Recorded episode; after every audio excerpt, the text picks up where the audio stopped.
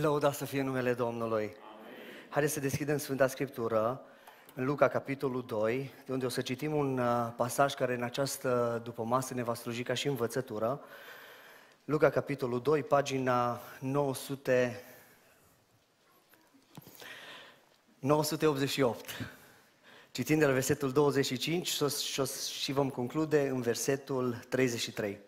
Cuvântul lui Dumnezeu care spune în felul următor – și iată că în Ierusalim era un om numit Simeon. Omul acesta ducea o viață sfântă și era cu frica lui Dumnezeu. El aștepta mângâierea lui Israel și Duhul Sfânt era peste el.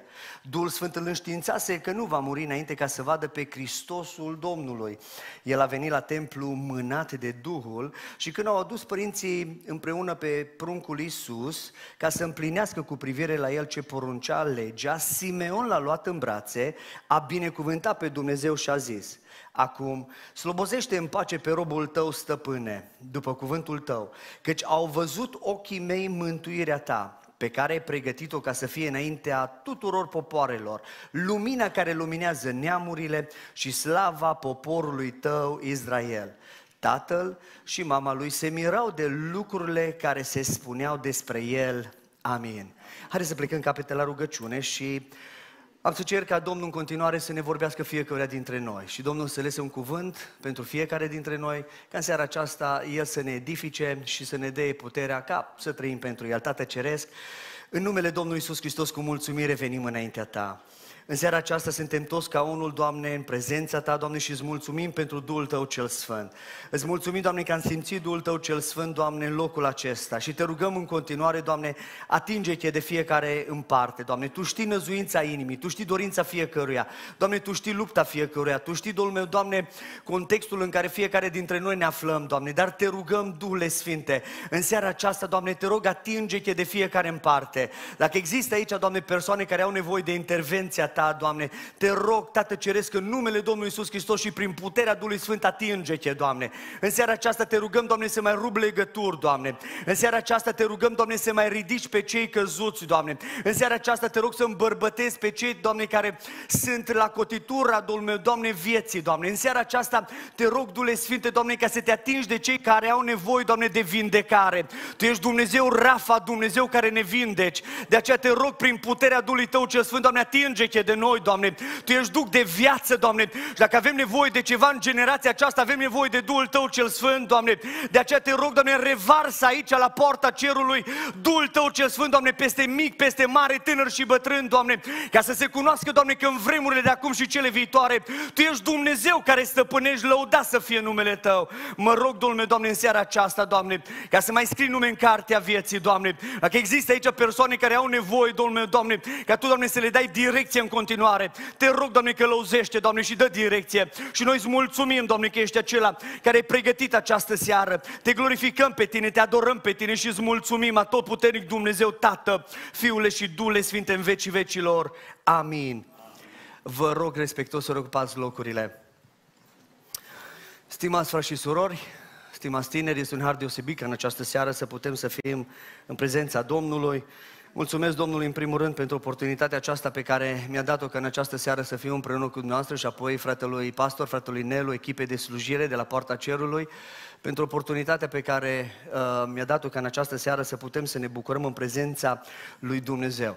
În seara aceasta, deși contextul este de așa natură că foarte uh, greu pentru foarte mulți dintre noi, însă un lucru ce v-aș provoca încă de la început să facem este haideți să rămânem în, într-un duc de rugăciune. Haideți să ne rugăm ca Domnul să vorbească, Domnul să atingă, Domnul să cerceteze, pentru că avem nevoie de Harul lui Dumnezeu, așa cum se cânta și se spunea în seara aceasta, avem nevoie de ungerea lui Dumnezeu și avem nevoie ca Domnul să ne vorbească. Dacă vorbește omul, plecăm de aici probabil cu puține informații în plus de cum am venit. Dar în momentul când Duhul Sfânt al lui Dumnezeu ne vorbește, Duhul Sfânt al lui Dumnezeu care este viață, fiecare dintre noi putem să plecăm de aici transformați, edificați și aceasta este dorința pentru care noi venim la biserică. Acum, bineînțeles că mulți dintre noi venim la biserică, însă probabil că avem și alte interese pentru care venim și nu lucrul acesta este cel mai, uh, cel mai uh, greu sau cel mai rău, dar ceea ce noi ca și oameni ne dorim, ne dorim ca Duhul Sfânt al lui Dumnezeu să lucreze în dreptul fiecăruia dintre noi. Însă pentru aceasta în modul în care stăm înaintea Domnului într-un duc de rugăciune, cred că Domnul în seara aceasta, fiecăruia dintre noi, uh, poate să ne vorbească și să aibă un cuvânt Dumnezeu pentru ridicarea noastră și pentru edificarea fiecăruia dintre noi. Domnul mi-a pus un cuvânt pe inimă pentru noi în această seară.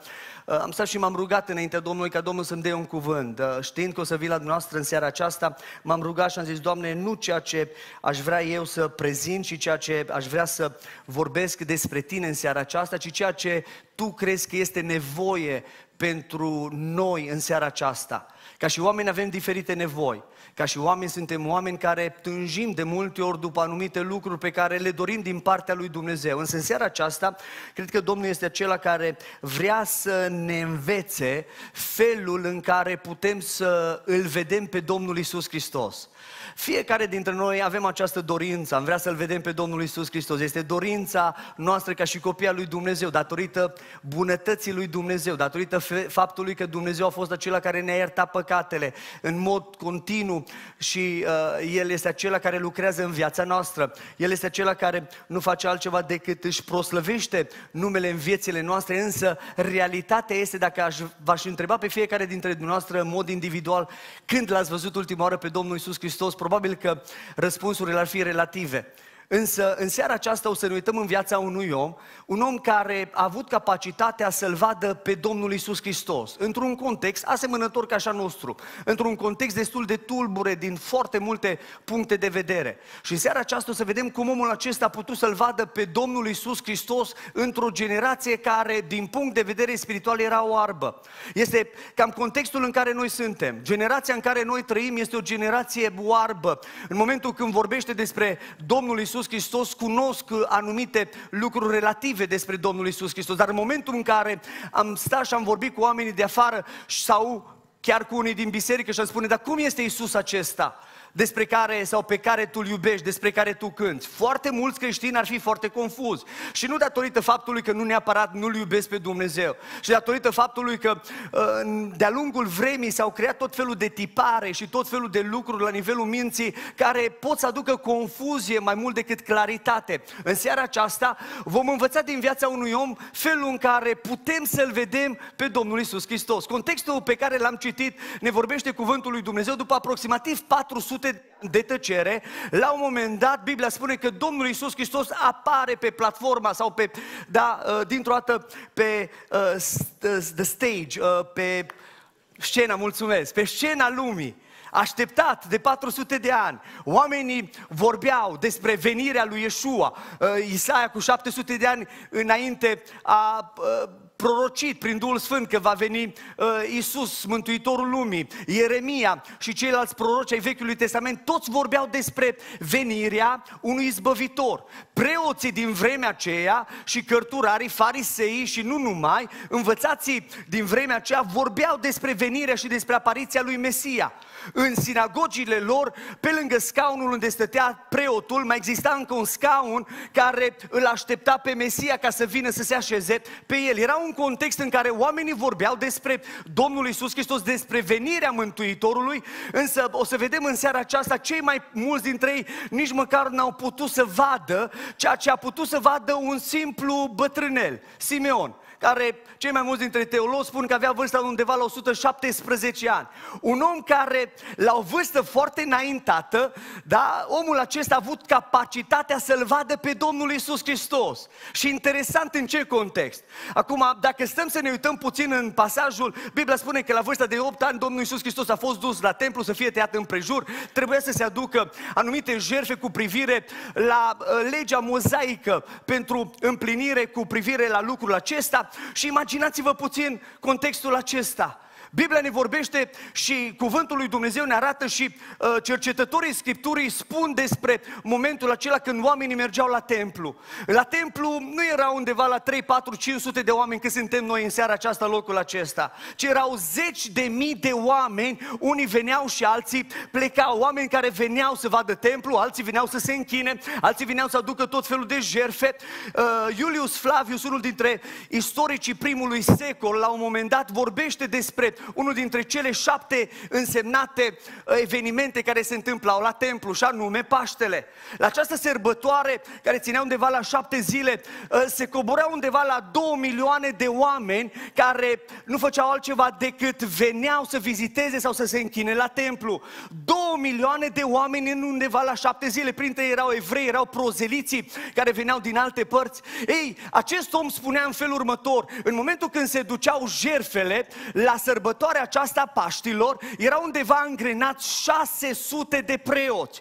Erau oameni care erau centre de, uh, de verificare a jerfei, de inspecție, ca jerfele care erau duse să fie fără cusur. Erau oameni care, preoți mertați, care apoi luau jerfele și le transportau în alt loc unde erau înjunghiate și lucrul acesta se făcea într-o, uh, într-o, într-o, într-un mod deosebit, însă ceea ce omul acesta scotea în relief era următorul aspect. Undeva la 250 de mii de miei erau jerfite la această sărbătoare, spuneam 600 de preoți. La fiecare minut erau jerfiți 4 mii. Gândiți-vă cât activitate era acolo. Și Biblia spune că Dumnezeu îl ia pe Simeon și interesant lucru, îl ia de acasă și îl duce în templu. Îl duce în curtea templului unde era o mulțime, multitudine de oameni care fiecare cu treaba lor și fiecare care erau îngrinați acolo. Îl ia și îl duce interesant, îl trece printre mulțimile care erau acolo, îl trece dincolo de mari uh, preoți care erau în vremea aceea, de marele preot care trebuia să aibă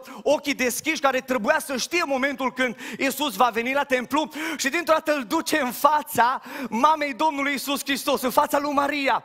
Îl duce și permiteți să spun și detaliul acesta. Nu era singură mamă care și-a dus copilul. Nici măcar nu a făcut nimeni reclamă pe Facebook să spună astăzi la templu va veni Yeshua HaMashiach Adonai, Iisus Mântuitorul lumii. Nu a făcut nimeni uh, reclamă pe Instagram sau să îi spună cineva la televizor, vedeți că astăzi o să vină Yeshua la templu. Nimeni nu a făcut lucrul acesta. Dar Biblia ne vorbește că omul acesta a avut capacitatea să vadă ceea ce generația din vremea lui n-a putut să vadă. A avut capacitatea să vadă ceea ce o generație oarbă se uitau și n-aveau posibilitatea să vadă. Și bineînțeles că în momentul când merge uh, uh, Simeon merge la mama Domnului Isus Hristos și îl vede pe Iesua, care era doar un copilaș. Încă un detaliu foarte important. Nu scria deasupra capului lui, acesta este Isus, Mântuitorul lumii, așa cum i-au pus în momentul când l-au crucificat. Nu, nimeni nu i-a făcut nicio reclamă. Însă, omul acesta a avut capacitatea să-l vadă pe Isus într-un context deosebit și într-un mod în care oamenii din generația lui n-au putut să-l vadă. Și acum, dacă stăm să ne întrebăm întrebăm pe noi câți dintre noi nu ne-am dori să-L vedem pe Domnul Isus Hristos. Categoric că fiecare dintre noi am ridicat mâinile, nu?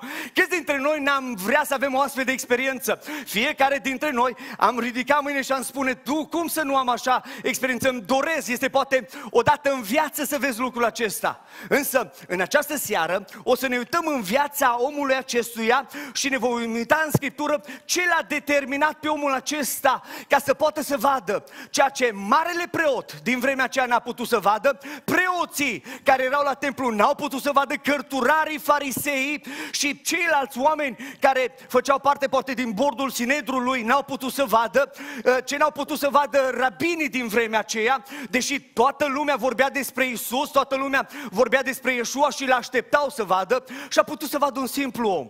Și în seara aceasta ne vom uita la câteva detalii din viața acestui om, să vedem dacă le avem și noi. Iar dacă le vom dori și uh, vom vrea ca să avem ceea ce omul acesta are, și a avut, cu siguranță fiecare dintre noi, mai devreme sau mai târziu, îl vom vedea pe Domnul Isus Hristos. Haideți să ne uităm în viața omului acesta, să vedem exact felul în care omul acesta trăia. Și primul lucru pe care Sfânta Scriptură îl subliniază, ne subliniază faptul că omul acesta trăia pentru, atenție, pentru Dumnezeu.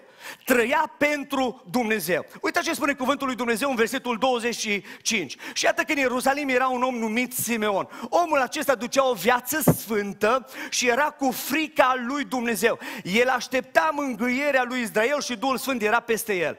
Omul acesta știa să trăiască pentru Dumnezeu într-o generație în care foarte mulți oameni mergeau la biserică pentru că era duminică. Foarte mulți oameni mergeau la biserică pentru că era sâmbătă. Foarte mulți oameni mergeau la biserică pentru că era vineri seara. Foarte mulți oameni era doar un ritual pentru ei și un mecanism care s-a dezvoltat în viețile lor de-a lungul timpului, tocmai datorită faptului că prezența lui Dumnezeu nu se mai manifestase în templu. Și oamenii vineau din obicei, oamenii vineau că așa era tradiția, oamenii vineau pentru că așa era sfânta tradiție în care ei trăiau. Însă Biblia ne vorbește că omul acesta era total diferit de cei din generația lui. Omul acesta trăia pentru Dumnezeu. Noi ca și oameni am fost puși deoparte pentru Dumnezeu. Dumnezeu a fost acela care ne-a smuls din lumea aceasta, din păcatul lumea acestea și ne-a pus deoparte pentru El. Lucrul acesta, din punct de vedere teologic, se numește sfințenie. A trăi pentru Dumnezeu înseamnă să fii pus deoparte pentru Dumnezeu. A fi sfânt înseamnă să trăiești pentru Dumnezeu. Așa spune cuvântul lui Dumnezeu. Omul acesta ducea o viață sfântă și era cu frica lui Dumnezeu.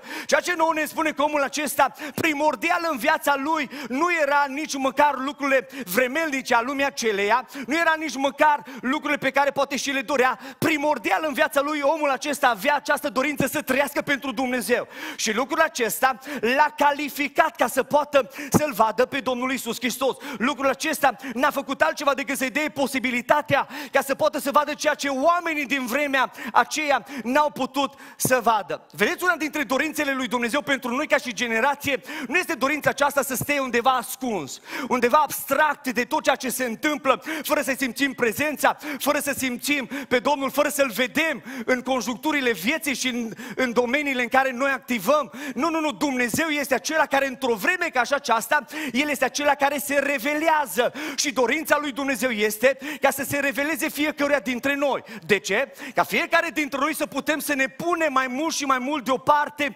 pentru El.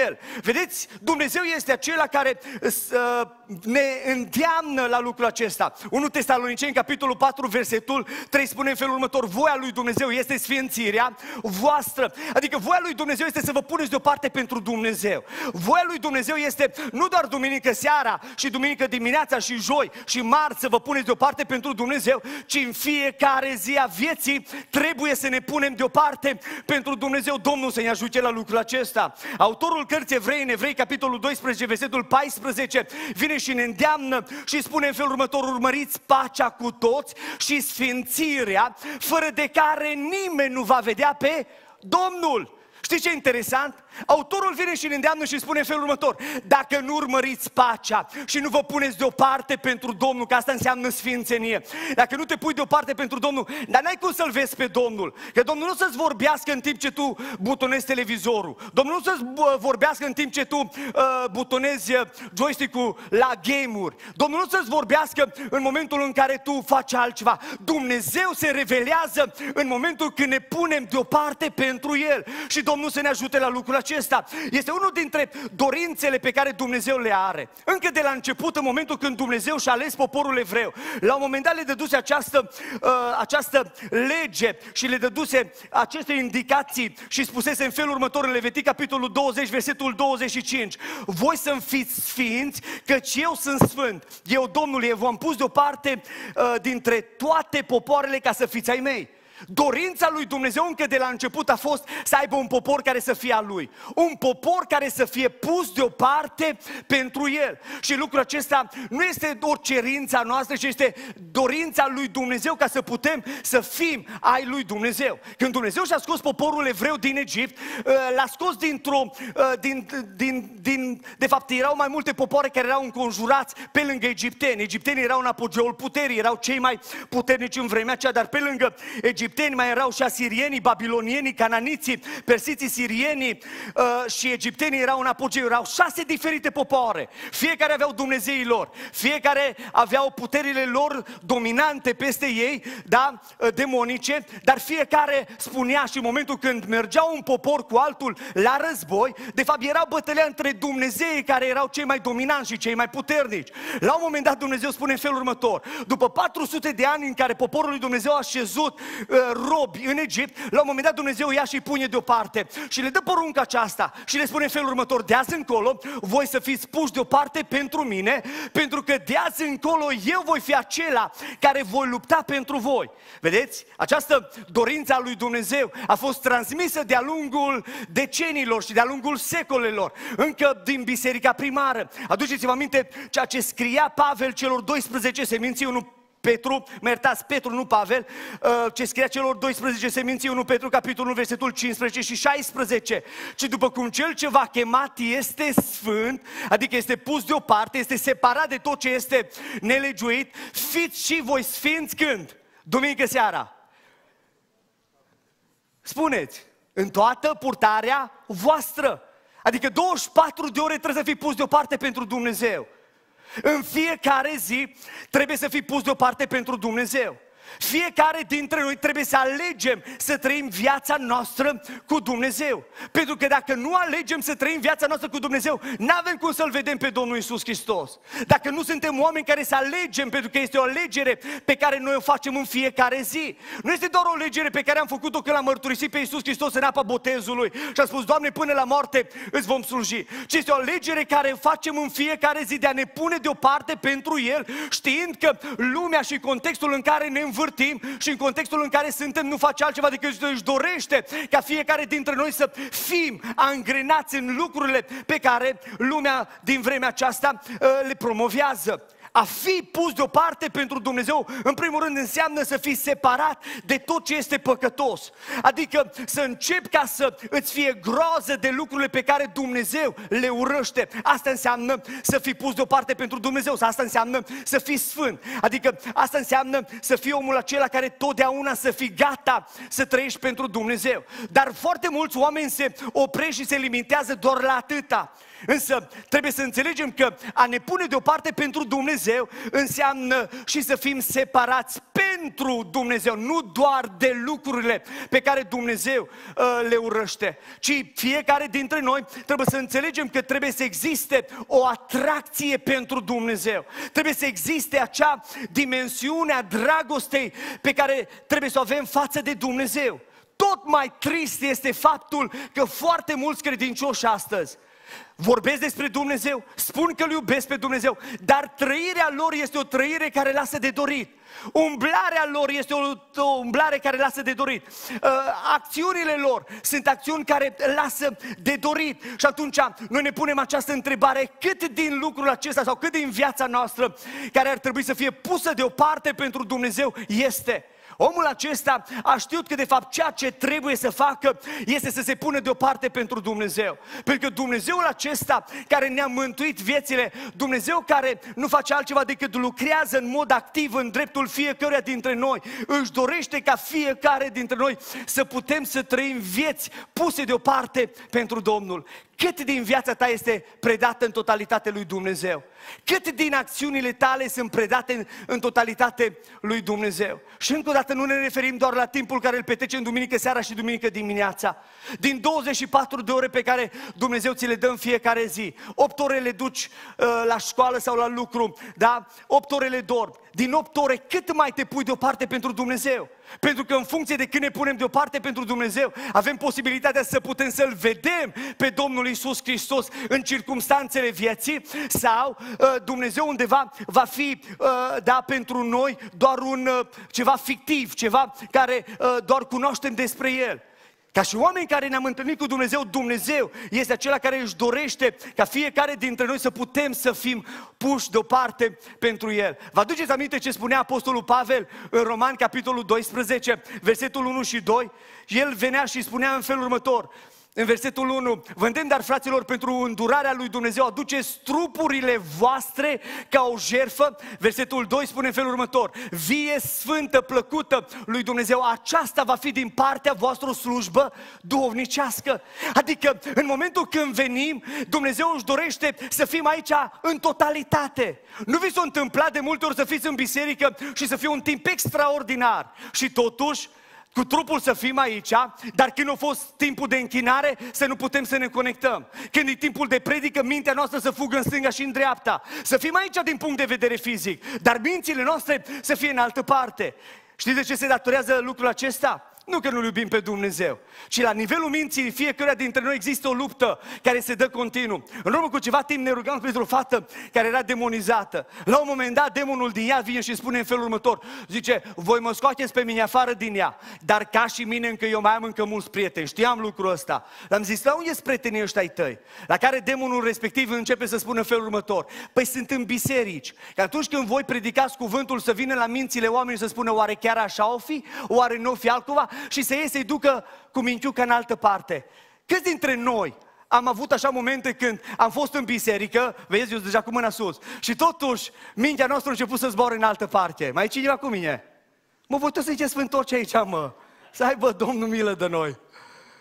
Păi categoric am avut momente, fiecare dintre noi, nu? Fiecare dintre noi am avut luptele acestea care n-am știut să le gestionăm și n-am știut de ce nu ne putem conecta, tocmai datorită faptului că există o luptă la nivelul minții fiecăruia dintre noi. Pentru că diavolul este acela care nu și-a niciodată pauză. Diavolul este acela care totdeauna va căuta, într-un fel sau altul, să nu ne ducem trupurile noastre ca o jerfă vie, sfântă, plăcută lui Dumnezeu. Pentru că Dumnezeu spunea, aceasta este din partea voastră slujbă duhovnicească. Să știți că nu orice slujbă este primită de Dumnezeu. Și oricum este primit de Dumnezeu. Păi un Dumnezeu care este sfânt, un Dumnezeu care este drept, un Dumnezeu care își dorește ca noi să aducem slujbe duhovnicești muncești înaintea Lui, nu să primească orice lucru. El nu este second hand. El nu este, uh, da, putem să venim la El cu fărâmituri. Noi când venim înaintea Lui Dumnezeu, de aceea fiecare dintre noi trebuie să fim oameni care să fim puși deoparte pentru Domnul, ca să putem să venim înaintea Lui și El să primească închinarea noastră. Domnul să ne ajute la lucrul acesta. Vedeți, punerea deoparte pentru Dumnezeu nu este după termenii noștri. Foarte mulți oameni spun, eu uh, mă pun deoparte pentru Dumnezeu cum vreau eu. Eu mă pun deoparte pentru pentru Dumnezeu cum cred eu. Eu mă pun deoparte Dumnezeu că uh, cum am învățat de la cutare și cutare, e fals. Noi trebuie să ne punem deoparte pentru Dumnezeu în felul în care Dumnezeu ne cheamă pe fiecare dintre noi și ne spune felul în care trebuie să ne punem. Nu ori și cum. Oamenii se înșală crezând că oricum merge cu Dumnezeu. Lasă acum că merge cu Dumnezeu cu jumătate de măsură. Merge cu Dumnezeu acum și dacă îi dau numai 75 din viața mea. Merge cu Dumnezeu și dacă îi dau numai 80%. Atenție! Dumnezeu nu ne-a chemat să fim oameni religioși. Dumnezeu ne-a chemat să avem o relație prin Domnul Isus Hristos și să putem să fim puși deoparte pentru El. Lăudat să fie numele Domnului. Și Domnul să ne ajute la lucrul acesta. Dumnezeu este acela care ne vorbește. Că fiecare dintre noi trebuie să fim oameni care să ne punem deoparte pentru El. Aceasta este unul dintre lucrurile pe care le învățăm de la omul acesta. Un al doilea lucru care îl învățăm din viața omului acestuia. Biblia ne vorbește că pe lângă faptul că El era pus deoparte pentru Dumnezeu, omul acesta avea o viață care era călăuzită de Duhul Sfânt al lui Dumnezeu.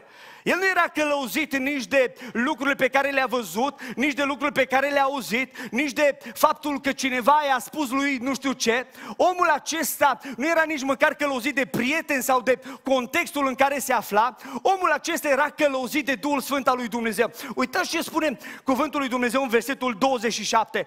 El a venit la templu mânat de Duhul a venit în momentul potrivit, când părinții l-au dus pe Iisus la templu. N-a venit nici mai repede, nici mai târziu. Acum întrebarea, mai ales în generația noastră, ce te călăuzește pe tine ca și persoană?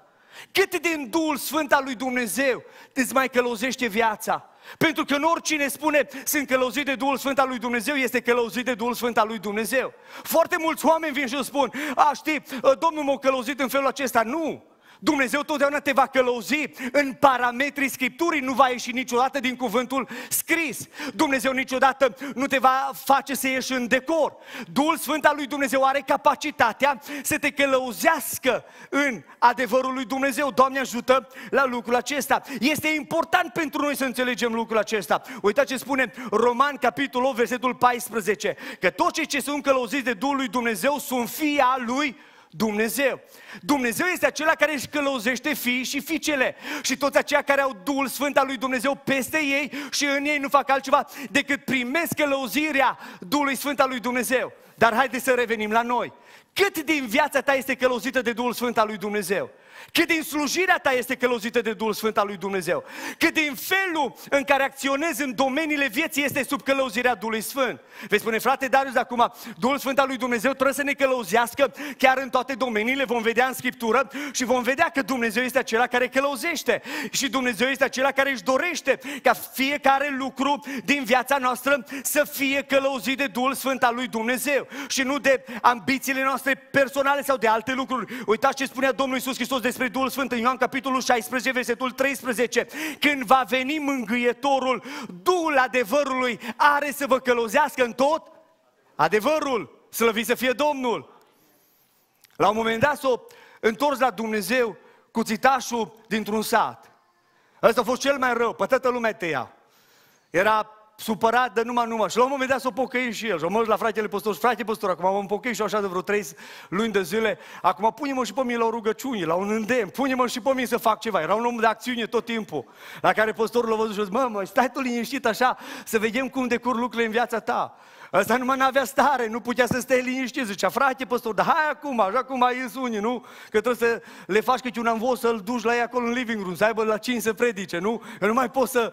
De atâta dor, că nu știu de ce, am venit, asta e cea mai uh, frecventă bolă în generația noastră. Și la un moment dat ăsta s-a săturat, că tot nu l-a pus păstorul, tot nu l-a pus păstorul și la un moment dat, după ce a fost rugăciunea și a început rugăciunea să se lase, așa încet a început el să se roage.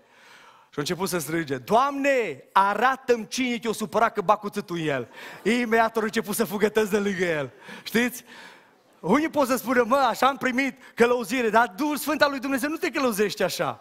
Duhul Sfânt al lui Dumnezeu niciodată nu va face lucrurile acestea. Duhul Sfânt al lui Dumnezeu totdeauna te va călăuzi în adevărul lui Dumnezeu, amin. Și Domnul să ne ajute. Dar haideți să revenim din nou la noi. Cât din viața noastră este sub călăuzirea Duhului Sfânt?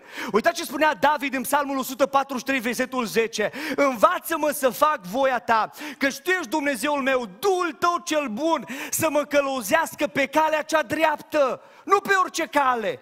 Ți-ai pus întrebarea, stimate prieten, pe ce cale ești? Poate vii la Biserica Poarta Cerului de multă vreme, îți place, slujbele îți place, tot, dar nu vrei să vii de pe calea ta. Omul acesta, David, ă, și-a dorit ca să fie călăuzit de Duhul lui Dumnezeu, să fie pus pe calea lui Dumnezeu, nu pe orice cale. Pentru că Domnul Iisus Hristos spunea, ă, mulți sunt, cei mai mulți sunt pe o cale largă, care are un destin veșnic, iazul cu foc. Puțini sunt cei care sunt pe calea cea îngustă și destinul lor este viața veșnică. Vedeți, Dumnezeu este acela care își dorește să ne călăuzească și poate în seara aceasta ți-a călăuzit pașii să vii aici la biserica aceasta. Nu că a venit cineva, ci pentru că Dumnezeu a avut în vedere să-ți vorbească, că Duhul Sfânt al lui Dumnezeu este acela care vrea să te călăuzească pe calea cea dreaptă, pe calea lui Dumnezeu. Nu toate căile duc spre împărăția lui Dumnezeu. Foarte mulți oameni spun lucrul acesta la un prumutat din uh, acest mit lumesc. Toate căile duc la Roma, nu toate căile duc la Paris, toate căile duc încolo sau încolo. Nu, nu, nu, spre împărăția lui Dumnezeu. Nu poate să ducă și nu este decât o singură cale. Amin. Și calea aceasta este ceea ce Mântuitorul Iisus Hristos spunea în Ioan capitolul 14, versetul 6. Iisus a zis, eu sunt calea, adevărul și viața. Nimeni nu vine la Tatăl decât prin mine, spunea Domnul Isus Hristos, nici prin papa de la Roma, nici prin cutare, nici prin cutare, decât prin Domnul Isus Hristos. Chiar dacă unii uh, predicatori își permit luxul acesta să mai facă anumite afirmații. Chiar uh, urmăream un, uh, unul dintre cei mai uh, apreciați într-o anumită măsură predicatori a Statelor Unite și la un moment dat era la uh, un interviu uh, la unul dintre cele mai vizionate canale din Statele Unite. Omul acesta are o biserică de undeva 75.000 de membri, 75.000 de membri, nu 750, 75.000 de membri are la biserica sa și la un moment dat uh, reporterul l-a întrebat în felul următor, dar spre Dumnezeu, cum se poate ajunge? La care respectivul, uh, și vă spun și numele, că să nu mai urmăriți dacă v-ați uitat la el, Joe Austin, Domnul să aibă milă de el și să-l mântuiască Domnul, n-a zis amin. Păi spuneți amin că așa trebuie să-L mântuiască Domnul, să lumineze Duhul Sfânt al lui Dumnezeu.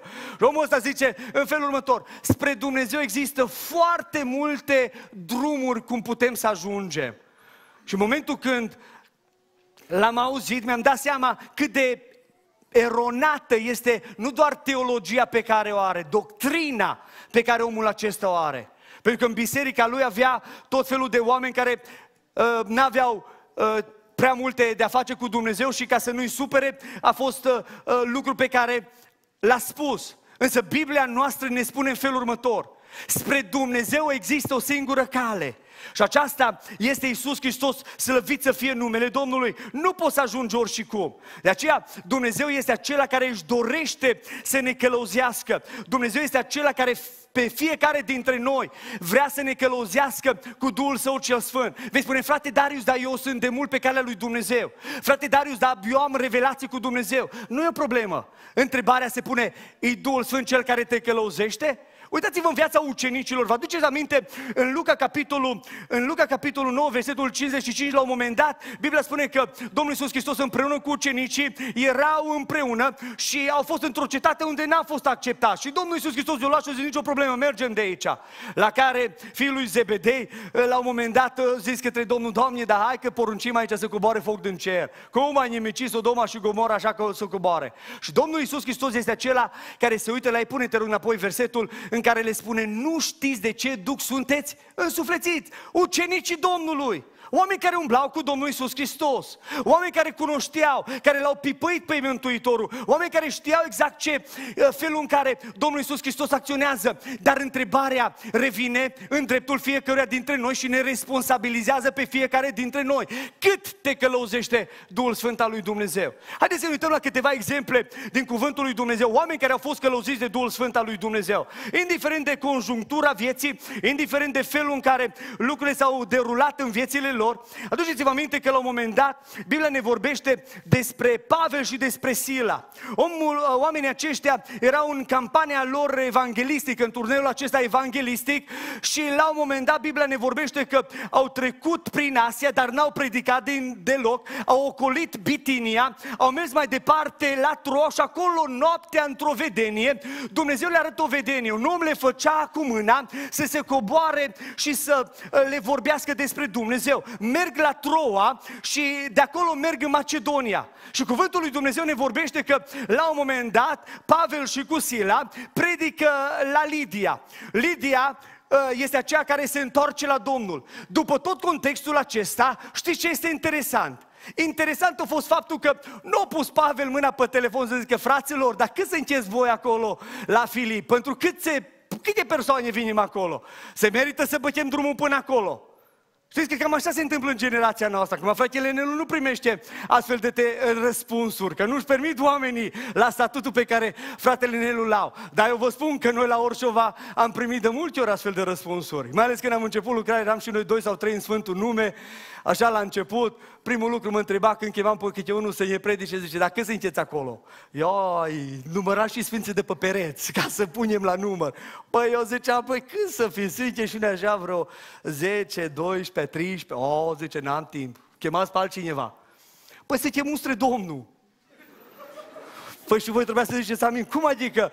Adică dacă acum când suntem și noi, am ajuns și noi așa la 200 numai la Orșova, cu aparținători și cu peste 200 cu copii și acum să sun, ne sună, auziți, suntem în zonă, vrem să venim la voi. Păi hai că vă duc și eu aici la o biserică unde puteți să luați și bătaie în numele lui Jesus.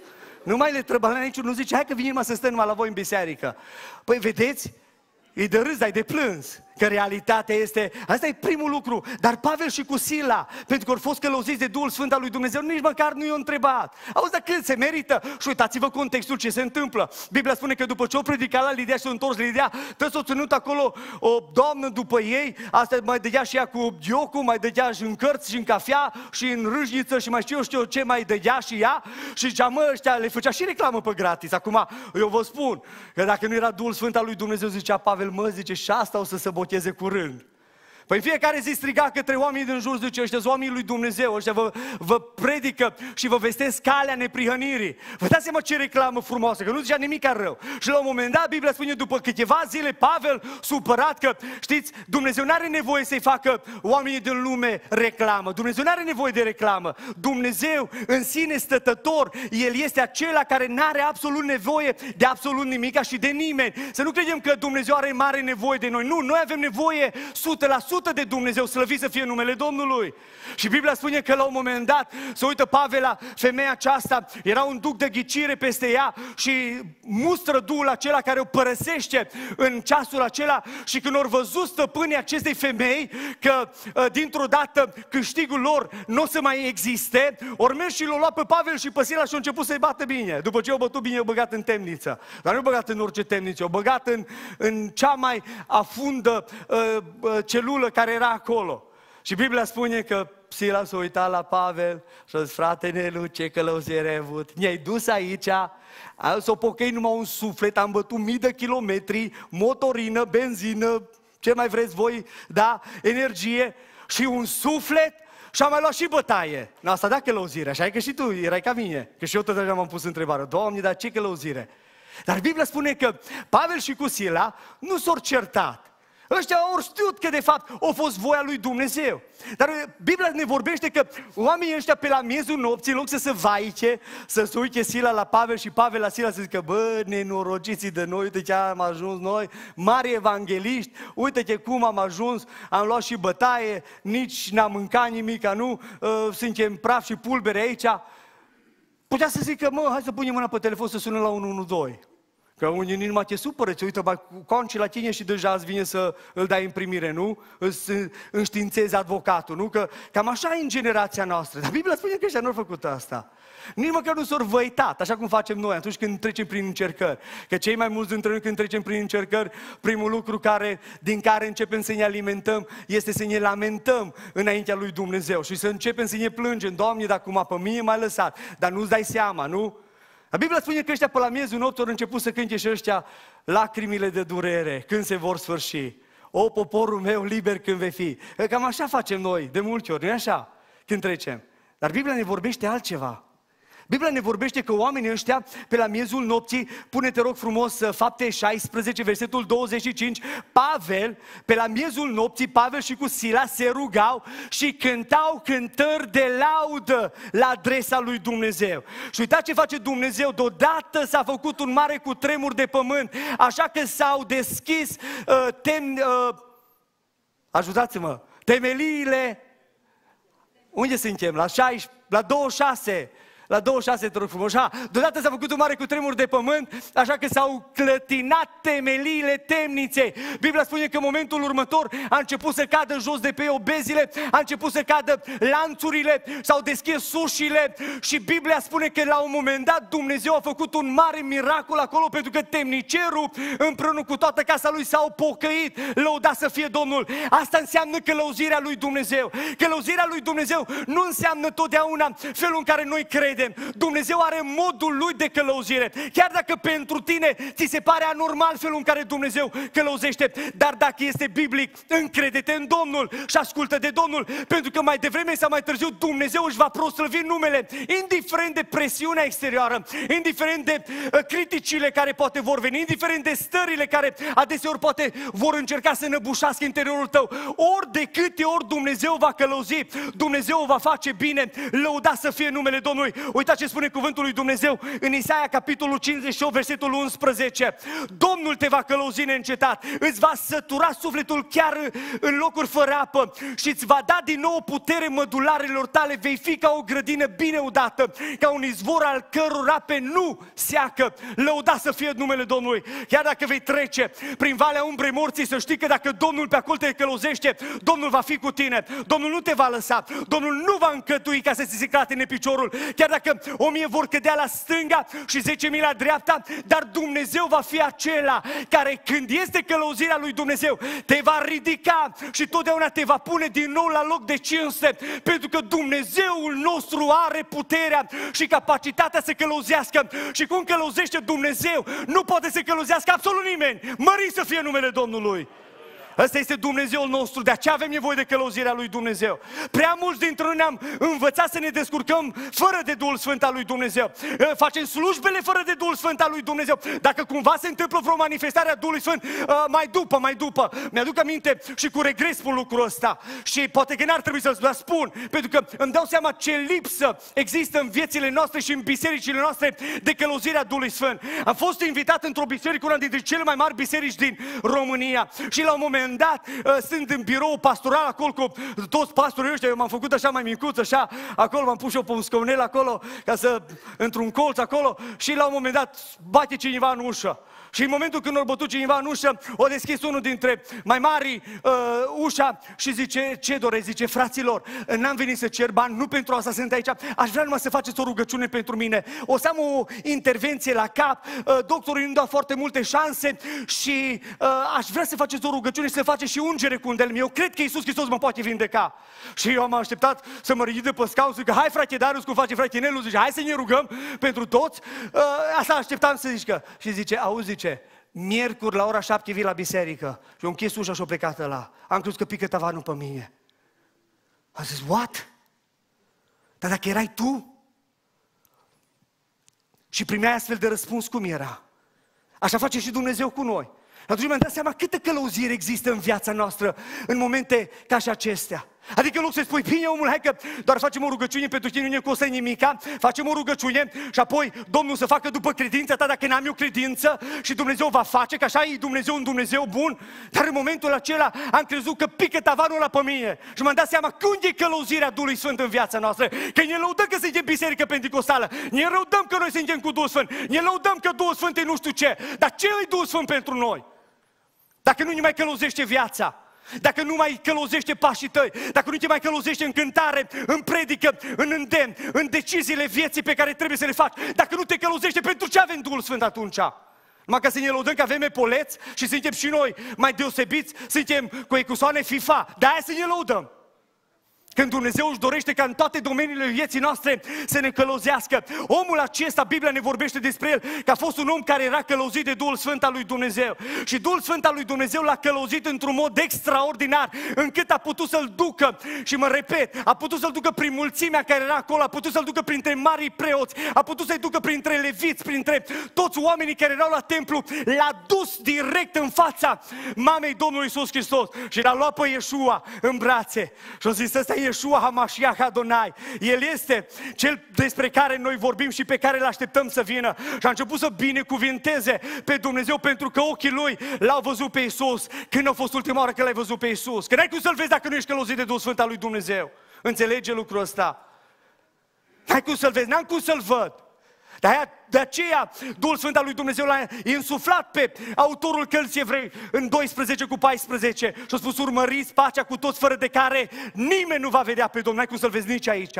Dar ascultă-mă bine ce îl spun. N-ai cum să-L vezi nici în veșnicie dacă nu te pui deoparte pentru Dumnezeu, dacă nu lași ca Duhul Sfânt al lui Dumnezeu să te călăuzească. Și un al treilea lucru și ultim în această seară pentru noi – în momentul când viața noastră este aceea care este pusă deoparte pentru Dumnezeu și în momentul în care viața noastră este aceea care este sub călăuzirea Duhului Sfânt, știți ce se întâmplă? Uitați-vă, uitați-vă cuvintele pe care omul acesta a început să le, uh, să le vorbească în versetul 30. Și spune în felul următor, căci au văzut ochii mei mântuirea ta.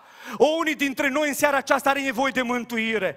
Există aici oameni care sunteți aici, dar încă n-ați primit mântuirea lui Dumnezeu. Ea nu este o certitudine a faptului că Dumnezeu vi-a atribuit-o. Și ori de câte ori poate la nivelul minții, chiar dacă ești dintr-o familie de credincioși, chiar dacă vii din familie, poate la nivelul minții există tot felul lupte. Ești mântuit, nu ești mântuit. Și în momentul când e vorba despre mântuire, lucrul acesta pentru tine stulbură toată ființa, stulbură emoțiile, sentimentele, psicul și n-ai nicio garanție a faptului că ești mântuit. Și unii dintre noi în seara aceasta avem nevoie ca să vedem mântuirea lui Dumnezeu atribuită fiecăruia dintre noi, lăuda să fie numele Domnului. Poate ești în seara aceasta, în locul acesta și vrei ca mântuirea să fie atribuită altcuiva, din casa ta, din familia ta, pentru cine tu te rogi. În seara aceasta, dacă ne vom apropia de Domnul cu încredere și vom lăsa pe Duhul Sfânt al lui Dumnezeu să ne călăuzească viața, Dumnezeu poate să mântuiască în seara aceasta că El este Dumnezeu. Mări să fie numele Domnului. Unul dintre oamenii care s-au pocăit recent în, la noi în biserică, fratele nu l-a întâlnit, Cătălin cu Raluca, trebuia să vină și ei în seara aceasta. Este unul dintre cei mai vechi prieteni ai mei de când Dumnezeu ne-a dus la Orșova. N-am cunoscut pe nimeni acolo, dar el a fost unul dintre prietenii cu care ne-am împrietenit o familie. Și ne-am rugat mult pentru ei și eu și Ligia, ca Dumnezeu să-i întărească. O perioadă am pierdut așa legătura, dar în urmă cu ceva timp, vreo un an jumate, am început să ne rugăm din nou. Și am început să avea nevoie de un pic de ajutor și cu echipa, cu unul dintre centrele care le avem la Eșelnița, prin Harul lui Dumnezeu avem și două centre de reabilitare construim și un orfelinat acum pentru 20 de copii și interesant că uh, am zis, merge să te ajutăm. Tot căutau oameni și n-avea cu cine să facă și am zis, merge să te ajutăm. Avea de demolat un gar și să facă o fundație și am zis, oricum noi cu băieții de la centru asta facem, mergem acolo, eu cu încă câțiva dintre slujitori, am mers să-l ajutăm. La miază ne-o pregătim mâncare și au zis, acum trebuie să mâncăm. Și a zis, Cătălinie, noi mâncăm, dar noi nu ne mâncăm până nu ne rugăm, mă, fratele meu. Ne-am pus și ne-a rugat. Dar ne-a rugat, acum nu ne-a rugat așa, în surdină. Și am zis, Doamne, dar dă puterea, Doamne, și fă Tu, Doamne, semne și minuni, Doamne, că e lucrarea Ta. Și el nu i-a spus nimic atunci. Când am mers de acolo, zice, bă, zice, voi când vă rugați, ce curent aveți? Zice, că am simțit un curent așa care a intrat în mine. O, zic, mări să fie Domnul ai Duhul Sfânt al lui Dumnezeu. Vedeți că, prietenilor dragi, fratenelul nu a instalat circuite electrice în scaune. Puteți să vă uitați pe desubt că nu nimic, ai Duhul Sfânt al lui Dumnezeu care cercetează. Peste câteva zile au plecat în vacanță. Înainte să plece în vacanță am avut un timp de 50 de ore de rugăciune. În fiecare lună aproape avem 50 de ore de rugăciune, când timp de 50 de ore ne rugăm. În mod activ, continuu, oamenii vin pe rând, fără îndemnuri, fără absolut nimica. Joi seara când s-au terminat cele 50 de ore de rugăciune, au venit și după au plecat în vacanță cu soția lui și cu cei doi copilași. Luni pe la ora 10 mă sună, zice, Darius, trebuie să vorbim. ce mă, Cătăline? Păi zice, auzi, zice, dați dimineața de la ora 3 nu mai pot să dorm. Dar de ce? Păi zice, dintr-o dată mi-am dat seama, zice, că eu dacă mor, cu toată religiozitatea mea și cu tot uh, iubitul meu de Dumnezeu, îmi dat seama că eu mă duc în, în, în iad. Era un om foarte religios, foarte religios, îndoctrinat în religia din care venea. Și spunea, mă duc în iad, așa că eu știu ce o să fac, eu vin acasă și am să tot să mă botez. Am zis, mă, stai un pic, mă, că avem botez, mă, când o să avem botez, zic, te botezăm atunci. Nu zice, eu vin acasă și eu mă botez. Dar ce zice Raluca? Păi ce nu-i treaba mea ce zice Raluca, face ce vrea, dar eu zice vreau să mă botez. Mă, nu mai putem să-l opresc. Mă zic, lasă că avem botez peste două luni de zile. Nu zice, eu vin astăzi acasă. La un moment dat a zis, da, hai acasă. Hai zic, veniți la noi, vă facem, vă așteptăm cu mâncare și mâncăm împreună și după aia discutăm. Am zis că îl potolesc cumva. Ce să vezi? Au venit, au ajuns seara, ori mânca, zice, la soția lui Raluca, du-te, adu haine, zice, du-te până acasă, înapoi, până în Orșova, vine la Eșelnița și uh, să, să, să ne botezăm. Eu întreb pe Raluca, Raluca, dar tu vrei să te botezi? Ea vine dintr-o familie uh, de frați baptiști, uh, nu mai practicase de foarte mult timp, nu mai fusese la biserică, numai când a fost micuță. Zice, frate Darius, cred că ar fi visul meu împlinit să-l văd pe Cătălin și cu mine în apa botezului. Până la ora 10 jumate noaptea, pe amândoi i-am botezat și niște oameni care slujesc lui Dumnezeu. Dar avut nevoie de mântuirea lui Dumnezeu. Deci niște oameni care slujesc pe Dumnezeu în mod activ și niște oameni care uh, îl iubesc pe Dumnezeu într-un mod extraordinar. Ascultă-mă bine ce spun. Poate în seara aceasta ești în locul acesta și tu nu mai ai pace. Și pacea poate o dispărut din familia ta, o dispărut pacea din viața ta. Știți că în momentul când începi să-L vezi pe Domnul Isus Hristos, El uh, este acela care este Dumnezeu Shalom, care înseamnă Domnul este pacea mea. În seara aceasta poți și tu să-L vezi așa cum l-a văzut Gedeon, într-un context al fricii. Gedeon, Biblia spune că era atât de fricos pentru că timp de șapte ani Madian nu făcea altceva decât îi asuprea și făcea ravagii în Israel și Biblia spune că la un moment dat când Iisus Hristos apare, pentru că Îngerul Domnului era o teofanie Vechiului Testament, o apariție sub forma angelică a Domnului Iisus Hristos și la un moment dat Domnul îi spune, eu sunt pacea ta. Dumnezeu este pace. Poate în seara aceasta ai nevoie de pace. Și cel care poate să-ți dea pace este Isus Hristos în momentul când începem să ne apropiem de El și în momentul când lăsăm ca Duhul Sfânt al lui Dumnezeu să depășească în viața noastră gândirile noastre și tiparele noastre, pentru că Dumnezeu este singurul care poate să restaureze pacea în viața ta și în casa ta și în familia ta. Isus Hristos spunea, eu vă dau pacea, dar nu vă dau cum o dă lumea. Când Hristos lasă pacea, El care este prințul păcii, lucrurile se schimbă schimbă în viața ta, înțelege lucrul acesta. În seara aceasta când ne apropiem de Dumnezeu, poate n-ai mai simțit de mult fiorul Duhului Sfânt, poate n-ai mai simțit de mult prezența lui Dumnezeu, poate de multă vreme nu te-ai mai rugat în alte limbi. În seara aceasta, Dumnezeul pe care noi îl slujim, El este Dumnezeu Shama, care înseamnă Domnul este prezent, mărit să fie numele Domnului. Și în seara aceasta El este prezent aici, la poarta cerului și poate să facă lucruri noi pentru tine. El poate să schimbe conjunctura vieții, El poate să schimbe destinul tău, pentru că prezența lui Dumnezeu este suficientă pentru orice problemă cu care noi ne confruntăm. Iacov era tulburat, fugea. Era pe fugă de 20 de ani, se mai întâlnise odată cu Dumnezeu. Dar de data aceasta Biblia spune că Dumnezeu într-un mod deosebit se apropie de Iacov. Și în momentul când se apropie de Iacov, la un moment dat, la un moment dat Dumnezeu, prin prezența sa, Dumnezeu, Shama, nu face altceva decât îi se revelează omului acestuia și destinul omului acestuia este schimbat pentru că el la un moment dat spune cu adevărat Domnul este aici. Tu ești conștient că Domnul este prezent aici la poarta cerului în seara aceasta? Ai simțit la rugăciune, la cântare, l-ai simțit de-a lungul slujbei în seara aceasta, pentru că dacă nu, în momentele următoare care vor urma, vrem să ne rugăm ca Domnul să-și reverse din nou bunătatea față de tine și să te umple Domnul de Duhul Său cel Sfânt, mărit să fie Domnul. Atunci când vine Duhul Sfânt al lui Dumnezeu, El este acela care nu face altceva decât să ne dea prezența sa. El este atât de mare că lumea întreagă nu poate să-L cuprindă, dar El se face așa de micuț că se, se poate coborâ în inimioara ta.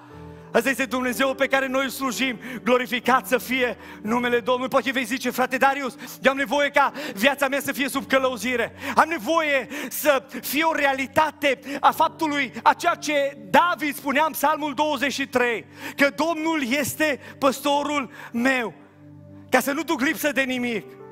Poate că ai nevoie de un păstor și El este singurul păstor adevărat. El este Dumnezeu, roi, care înseamnă El este păstorul meu. Nu păstorul lui mami și al lui tati, nu păstorul lui bunica, lui străbunica, păstorul fratelui Nelu, nu păstorul meu, David spunea, Domnul este păstorul meu, l-a personalizat pentru el, era relația pe care el o avea împreună cu Dumnezeu. O relație pe care n-a făcut altceva să poată să spună, da, Domnul este păstorul meu, nu voi duce lipsă de nimic. El mă paște în pășunver și mă duce la apă de odihnă. Îmi înviorează sufletul și mă povățuiește pe cărări drepte din pricina numelui său. Chiar dacă ar fi să umblu prin valea umbrei morții, nu mă tem de niciun rău, că tu ești cu mine. Toiagul și nuiaua ta mă mângâie. Tu mă întinzi masa în fața potrivnicilor mei. Îmi ungi capul cu un de lemn și paharul meu este plin de dă peste el. De aceea fericirea și îndurarea mă vor însoți însoți în toate zilele vieții mele. Lăuda să fie numele Domnului, dar pentru asta trebuie să-L ai pe Domnul ca păstor. Că dacă nu-L ai pe Domnul ca păstor, o să umbli totdeauna șubret. O să-ți fie frică de papau, o să-ți fie frică de cutare, o să-ți fie frică de circumstanța care va veni, o să-ți fie frică de cutare, o să-ți fie frică de toate lucrurile. Dar când ai pe Domnul de partea ta și Domnul este păstorul tău, ascultă-mă bine ce spun. Nu o să-ți fie frică de nimica. Dar frate Darius, da, nu ne lovim de obstacole, ne lovim, dar El este în control. Dar frate Darius, nu o să trecem prin încercări, o să trecem, dar El este în control. Dar frate Darius, nu o să avem probleme, o să avem cu tona. Dar nu-i tot una să ai probleme fără de Hristos și fără ca El să fie păstorul tău și nu-i tot una să ai probleme și El să fie păstorul tău. Poate în seara aceasta ești în locul acesta și ai nevoie de o biruință. Ai nevoie de o biruință pe care o aștepți de așa de mult. Când David l-a confruntat pe Goliat, la un moment dat, omul acesta a venit și a spus, Domnul este biruința mea, Dumnezeu Nisi. Dumnezeu Nisi, El este biruința mea. Dacă n-ar fi Domnul de partea fiecăruia dintre noi, am fi fost praf și pulbere. Suntem inamicii numărul unu diavolului. Dacă Domnul nu te păzea săptămâna aceasta și nu-ți dădea biruință, ascultă-mă ce spun, nu era aici. Probabil că urma altceva. Dar datorită faptului că Dumnezeu nostru este un Dumnezeu bun și în seara aceasta El este acela care vrea ca să-ți mai dea victorie în domeniile în care tu te confrunți de multă vreme, El este acela care spune apropie-te de mine. Lasă-mă să te călăuzesc și om să te călăuzesc chiar dacă nu-ți convine. Nu o să credeți că lui Daniel a convenit felul în care Dumnezeu l-a călăuzit să ajungă în groapa cu lei? El care a fost cel mai de cinste om în tot imperiul acela? Cei trei tineri care au fost călăuziți de Duhul Sfânt al lui Dumnezeu ca să nu se spurce cu uh, bucatele alese ale împăratului și totuși au ajuns în cuptorul cu foc? Dar Dumnezeu a fost biruința lor. Cum Dumnezeu a fost și biruința noastră. Cum Dumnezeu poate să fie în săptămâna aceasta biruința ta. Cum Dumnezeu vrea să fie pentru fiecare dintre noi. Biruitorul, lăuda să fie numele Domnului. De aceea Apostolul Pavel în 2 Corinteni, capitolul 2, versetul 14 spune Mulțumiri fie aduse lui Dumnezeu, care ne poartă totdeauna cu carul său de biruință în Isus Hristos. Lăuda să fie Domnul. Dumnezeu ne poartă cu carul său de biruință. În Roman, capitolul versetul 37, spune atât de frumos Apostolul Pavel, totuși, în toate aceste lucruri noi suntem mai mult decât biruitori prin acela care ne-a iubit. Mai este cineva aici care are nevoie de biruință? Dumnezeu să vă binecuvinteze. Dumnezeu să o deie. Și în ultim lucru, poate ești în seara aceasta, în locul acesta și până acum Dumnezeu a fost undeva pe locul 2 sau 3 în viața ta. În inimioara ta există un singur tron. Ori este Isus Hristos așezat pe el, ori este altcineva. Și în seara aceasta poate ai și tu nevoie ca pe tronul inimii tale să fie din nou așezat Iisus așa cum poporul evreu din Ioar avea. Atunci când în confruntarea dintre Ilie și cei 850 de proroci mincinoși, a balilor și a starteilor, la un moment dat, poporul când a văzut minunea pe care Dumnezeu a făcut-o, a început să strige și să spună, Domnul este Dumnezeul cel adevărat. El este Adonai. Domnul Dumnezeul meu. Domnul Dumnezeul tău. Și în seara aceasta, poate că trebuie să-L pui din nou acolo pe tronul inimii tale. Poate până acum o tronat finanțele tale, Poate până acum au tronat relațiile tale, poate până acum au, o, o tronat în inima ta cu tare, poate copilul, poate soția, poate soțul, poate cu tare lucru prietenii. De azi încolo, tu poți să-L faci pe Domnul, Domnul tău care se troneze în inima ta. Mă rog ca Domnul să-i ajute la lucrul acesta.